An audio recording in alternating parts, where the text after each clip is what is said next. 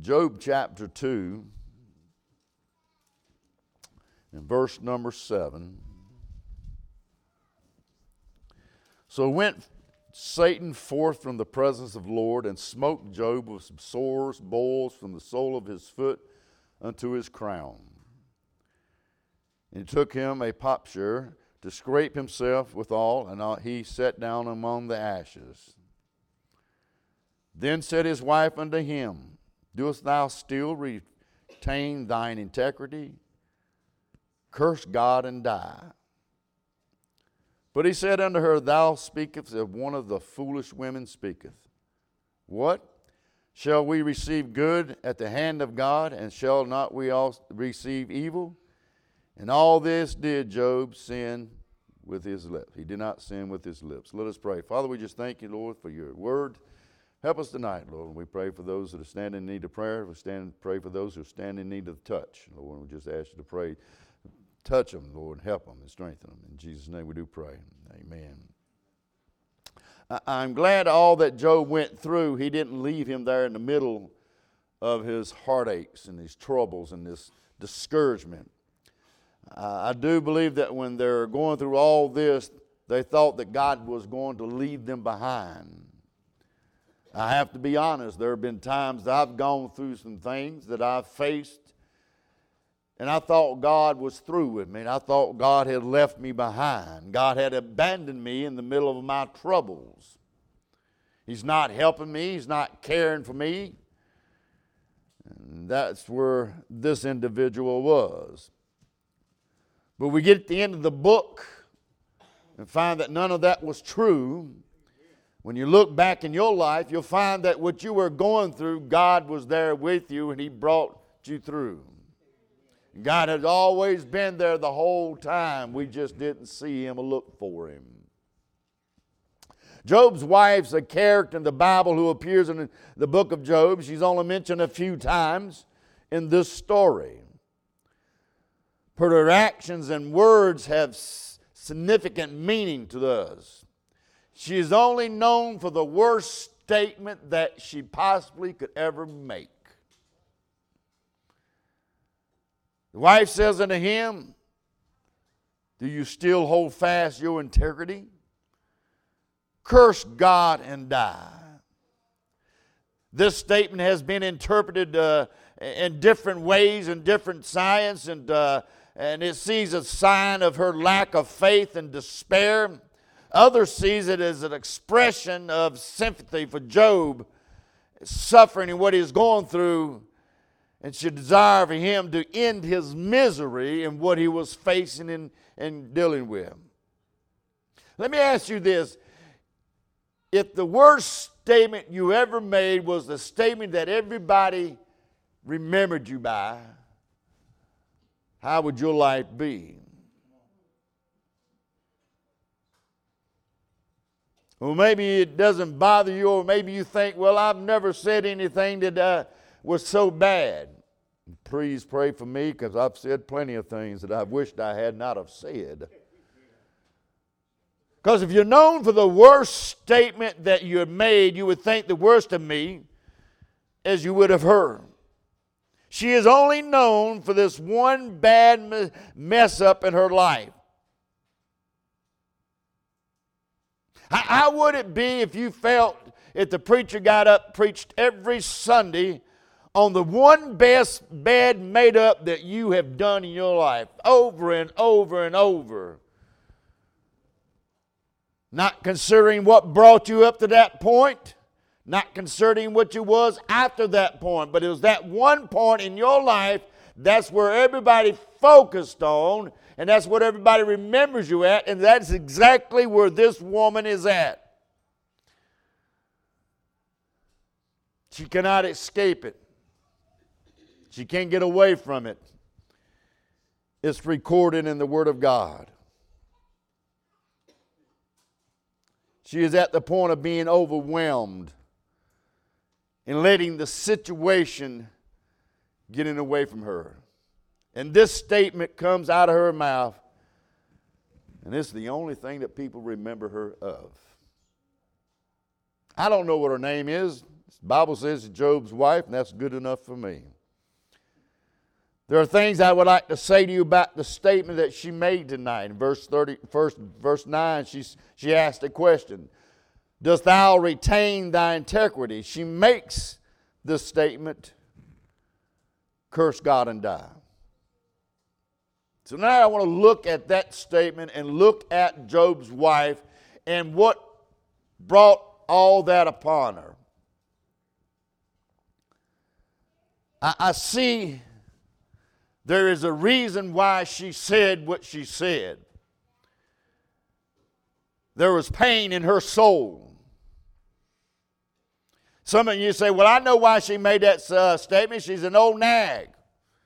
She's at home. She's just bickering and biting. I've seen uh, cartoons. You see on cartoons, you see these husband and wife, and his wife is always three times bigger than the husband, and always got that finger in his face and just going nang, nang, nang, nang, nang, nang, nang. That, that's what some people see this uh, this woman as. Just curse God and die, Job. Get it over with. I don't know if anybody has ever read after John Wesley founder of uh, the uh, Methodism. His wife was a jealous woman. He would go to the meetings, and she would go to the meetings and be sitting in the back and jump up and yell, He's cheating on me, he's cheating on me, he's running around on me. And he wasn't. But that was the type of woman she was. There was one account where one preacher went to the door, knocked on his door, and he went inside, and there she had him by the head of hair, dragging him around the house. That's not this woman. She was jealous. But I know they paint a picture of her as this type of woman. So, what is the reason for the statement, the pain in her soul? We always preach about what Job went through. Uh, we know the story. We read it last week. They came and said, Hey, all your cattle are gone. All your sheep are gone. All your camels are gone. Your house is gone. Your servants are gone. And it seemed to expand everything that everything's gone. And then they come and said, Your children are no longer, they're dead. And there Job is sitting in the ash heap. We preach about Job.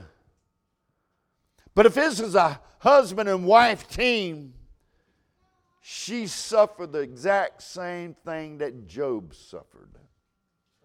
She helped Job build up what they had because they were married. She labored with Job. She, she, she worshiped with Job. And she done all the things with Job. And she had that security. Hey, we've got this, Job. We've done that. We've got this cattle. We got the land. We got children. She worked with Job to get what the Job had. But all we preach is about Job. She lost everything too she suffered loss. She was going, it was down in her soul that she had lost. And let me just say, uh, losing one child would be bad enough. I, I, I, don't, I don't know how you can stand beside of a graveside and watch a child be lowered down in it. Uh, that, that's, that, I can't understand it. I can't comprehend it. But lose 10 at one time, she had some suffering in her soul. She didn't make this statement because she wanted to make this statement. Something drove her to make this statement. The pain and suffering in her soul. Let me tell you what, have you ever been to the point in your life that you've been so hurt, so down out, so discouraged, depressed, that sometimes you may say something that you should not have said, but yet it still came out? Amen. I understand maybe most of us in here are super Christians, but I, I make mistakes and I say things I wished I had never said. But God, but God. She is hurting as much as Job is hurting. She is his helpmate. She's gone through everything that Job has gone through. We only focus on one, but she is the same. They have one flesh, one mind, one body. They're the same. She's suffering just as much as Job is suffering. Lost it all. Lost it all. Wives, let me ask you this something. If you lost everything you had and you and your husband building up and trying to get through, you lost it all, will you be sitting around go, no. If I lost everything, you'd be just like your husband, go, oh, woe is me. I'm hurting. And that's what happened. She had, she had pain in her soul, and it just came out.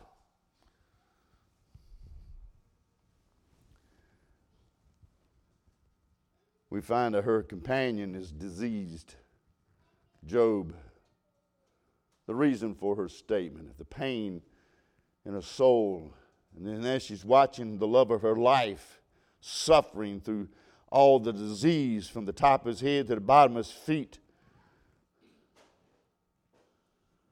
she stood at the altar with him and prayed. She watched him labor. She labored beside him, and now he is going through all this. She's overcome with pain but she's suffering because the one she loves is suffering. That's what a marriage couple is. One suffers, they both suffers. When one goes through something, they both go through something. And, and it overwhelms her so much that she finally says, Why don't you just curse God and die? She's watching her lover, her husband, her, her best friend go through something that she cannot reach out and help him with. And she just lost it all, lost her children. She has some pain in her soul. Uh, I don't believe this statement is made out of malice. It's not out of blasphemy. It's, a, it's out of brokenness. Before you start throwing self righteous rocks, we all have been in her place. We've all been where things that have not gone right in our life. We've all suffered some things. Uh, uh, we've gone totally, totally wrong in our lives. We got to that place.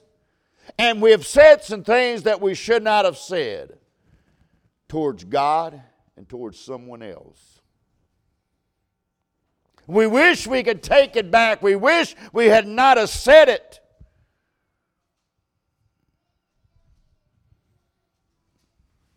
But in that moment of weakness and pain, it came out. You, you see what she says here? You, you remember back in chapter 1 uh, when Satan was standing before God? chapter 1 and verse 11, he, he said, Put forth thy hand now and touch all that he have, and he will curse thee to thy face. And then in chapter 2, verse 5, he says, Put forth thy hand now and touch his bone and his flesh, and he will curse thee to thy face. Where did she, where did she learn that? Where did she hear that curse God and die? She got it because in that moment of weakness, in that moment of suffering, the devil got her in her mind and devil put that word in it. She's doing all she's doing is mimicking what the devil said uh, because the devil has gotten in her because of her weakness and her suffering. Listen to me, when you are hurt and when you're in pain, that's when you're more vulnerable for the devil to get into your mind and say things that you should not say when you've been done wrong by somebody, when something's hard, at that's when the devil can get to you. It, it is easy to get to the place in your life when you're suffering and hurting to let someone else speak through you, which is the devil. And that's what she's happened when she is at that point of weakness. She's at a point of that uh, everything's gone wrong, everything's caved in on her, and she was at that vulnerable point in her life but the devil just got, gets her.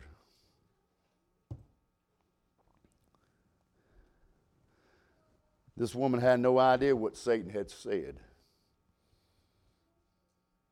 This is Satan planting the thought in her mind and her heart You can say, well, it will never happen to me.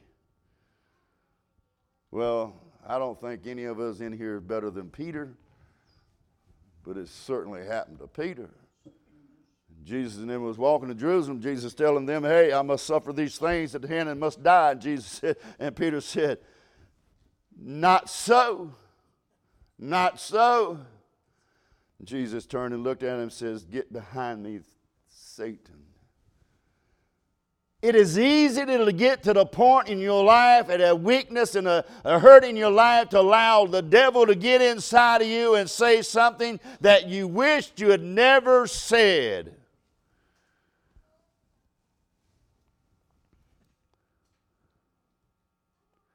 Jesus said that to Peter because at that point in Peter's life, Satan was speaking through him. Psalms 141 Set a watch, O Lord, before my mouth, and keep the door of my lip. He says, this is, this is what I need in front of me is a guard in my mouth. The old saying is, Lord, put your arm around my shoulder and your hand on my mouth. It's something we all need to grab a hold of Let the words of my mouth and the meditation of my heart be acceptable in thy sight. O Lord, strength in me. He's my Redeemer.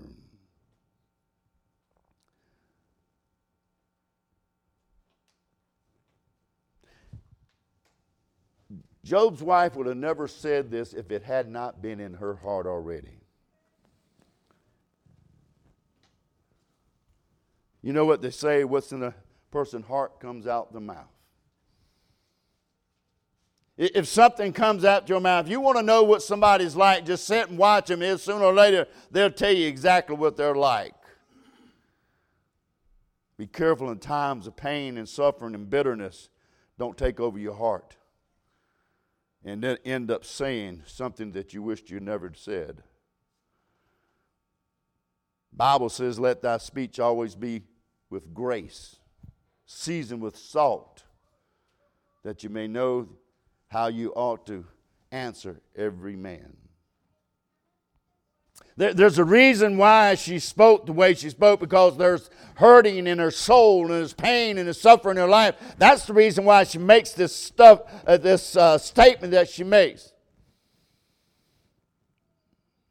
Then there's the response. But he said unto her, Thou speakest as one of the foolish women speaketh. What? Shall we receive good at the hand of God, and shall not we receive evil? The, the response reveals the true character of this woman. He said to her, Thou speakest as one of the foolish. Now, he's not calling her foolish. He's not calling her fool, uh, just like you would not call your wife a fool because she probably upside the head. But he's saying, hey, you're, you're speaking as one of those foolish women. You're not talking like yourself. You ever, heard, you ever see anybody get sick and, and you listen to them? They don't talk like they normal talk. And they like, what in the world's wrong with them? because they're, they're, not, they're not themselves. And what, what the Bible says, she's not herself. And Job said, Hey, you speak as one of those foolish women. Then he said, What? He said, I can't believe this is coming out your mouth. This is not you. This is not how you talk. I, have been with you. We've gone through this. We've done the, the, all this stuff together. You've never done this. This is not you.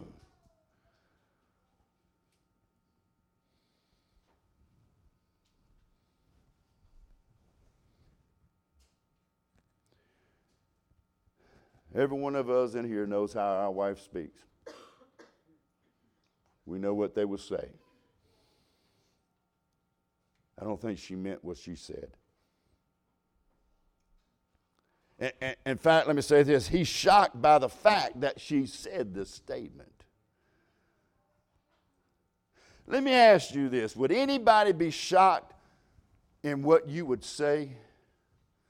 Is anybody can say something and everybody around you go, well, that's how they talk.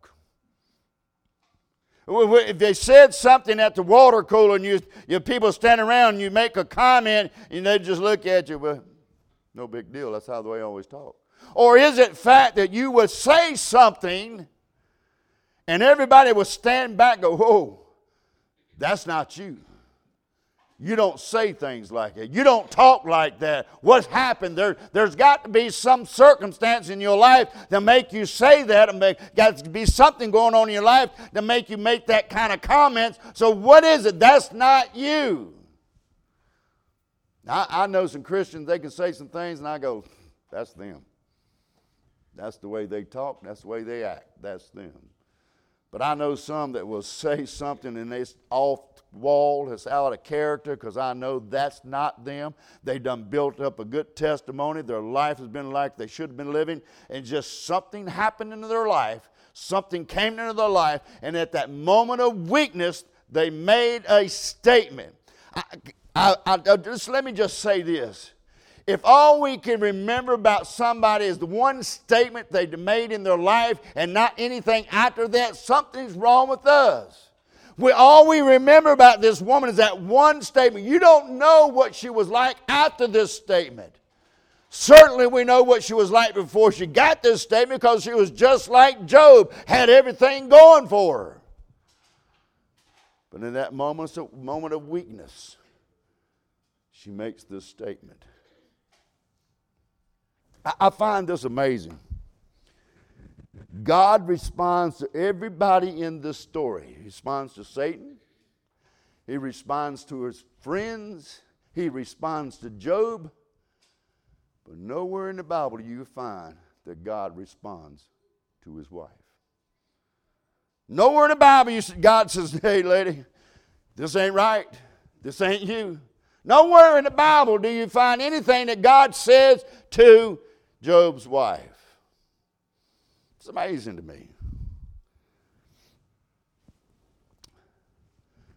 I, I, I, look at it this way and I kind of think God knew her. God knew her heart. God knew where she'd been. God knew what she was going through, and God gave mercy.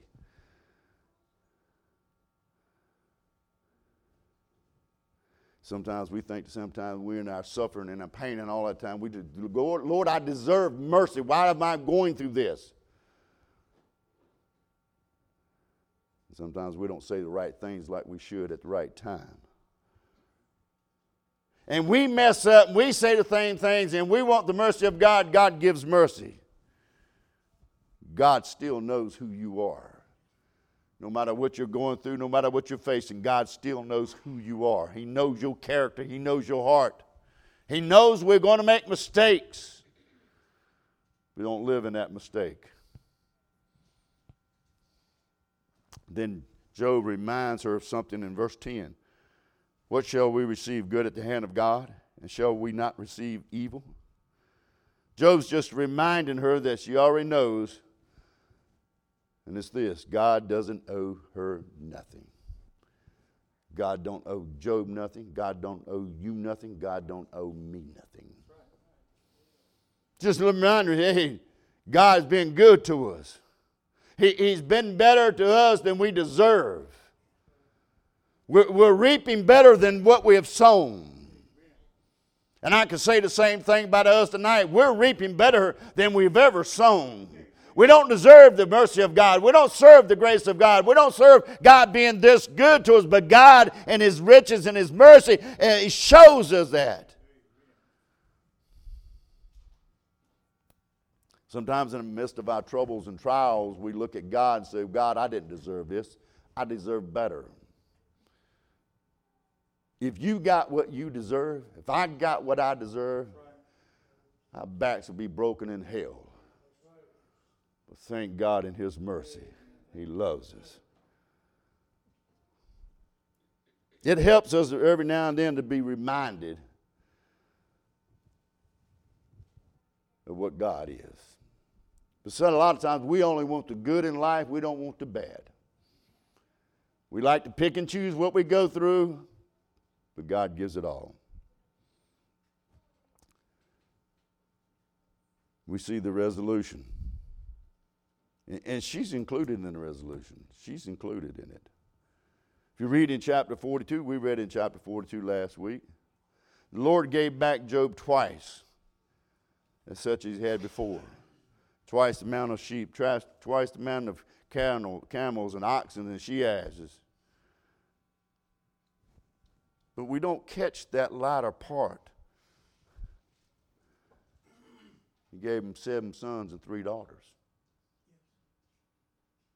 Wait a minute.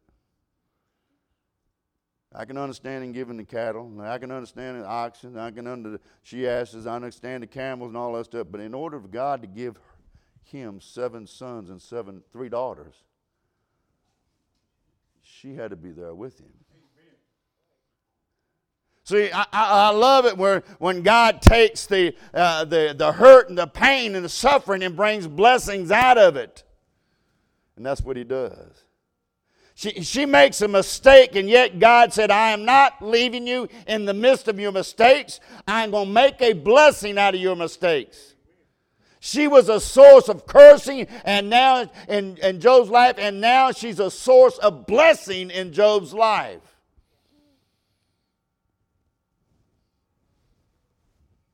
You may see it as a curse in your life, but down the road you look back and you'll see that it's a blessing in your life. She has three daughters. If you go back and study the three daughters' names, I won't get into it because we'll be here all night long. But the Bible says none were found fairer in the land. In other words, that there was three beautiful women. And now I say in here, you guys, you say my daughters don't look like me. Thank God they look like their mothers. Praise God. Because that's where they get their looks fat.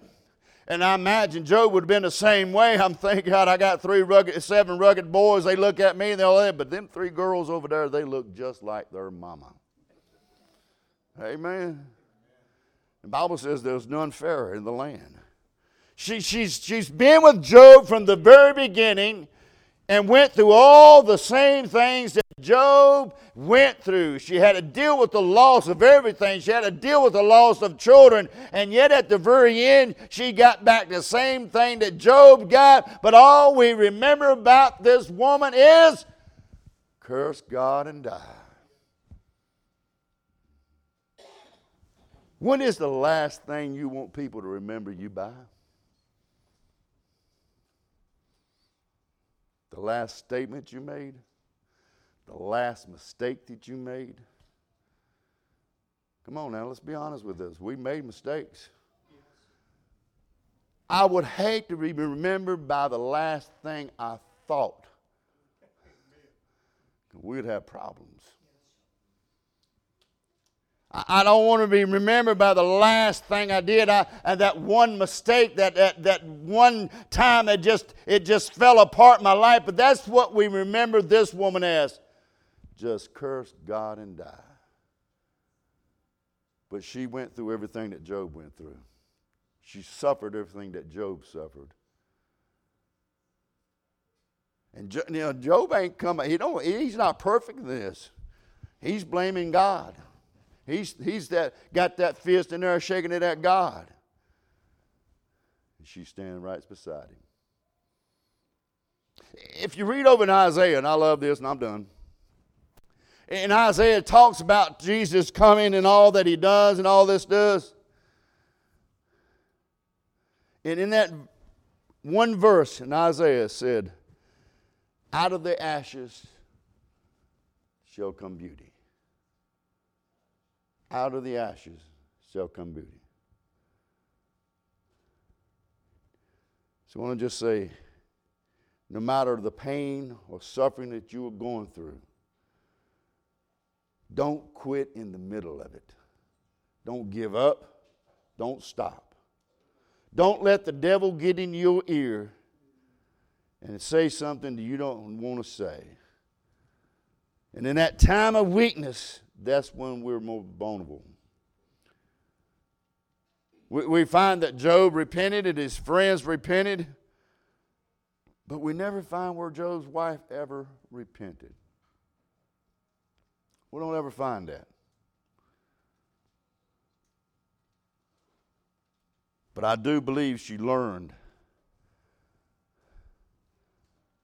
I'm not worthy. She learned how good God was.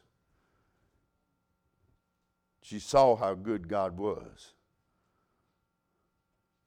I believe she found an altar somewhere and got down on her knees and said, Lord, I'm not worthy of what you've done for me. I've made mess. I've said some things. But I believe she got down on her knees and said, Lord, forgive me. Forgive me. And she got back, same thing Job got back. So let's don't remember this woman, Job's wife, as someone who said a statement, curse God and die, and leave it at that. Because she went through some problems. She went through suffering, heartaches, and pains just like we do. And I don't want to be remembered as the last bad thing I said. Amen. Amen. it probably was yesterday, I don't know. Probably thought about it on the way home. I don't know. But I don't want to be remembered like that. I want to be remembered as someone who loved God, served God. Even in my mistakes, in my failures, God is not going to leave you there. God's going to take care of you. Amen.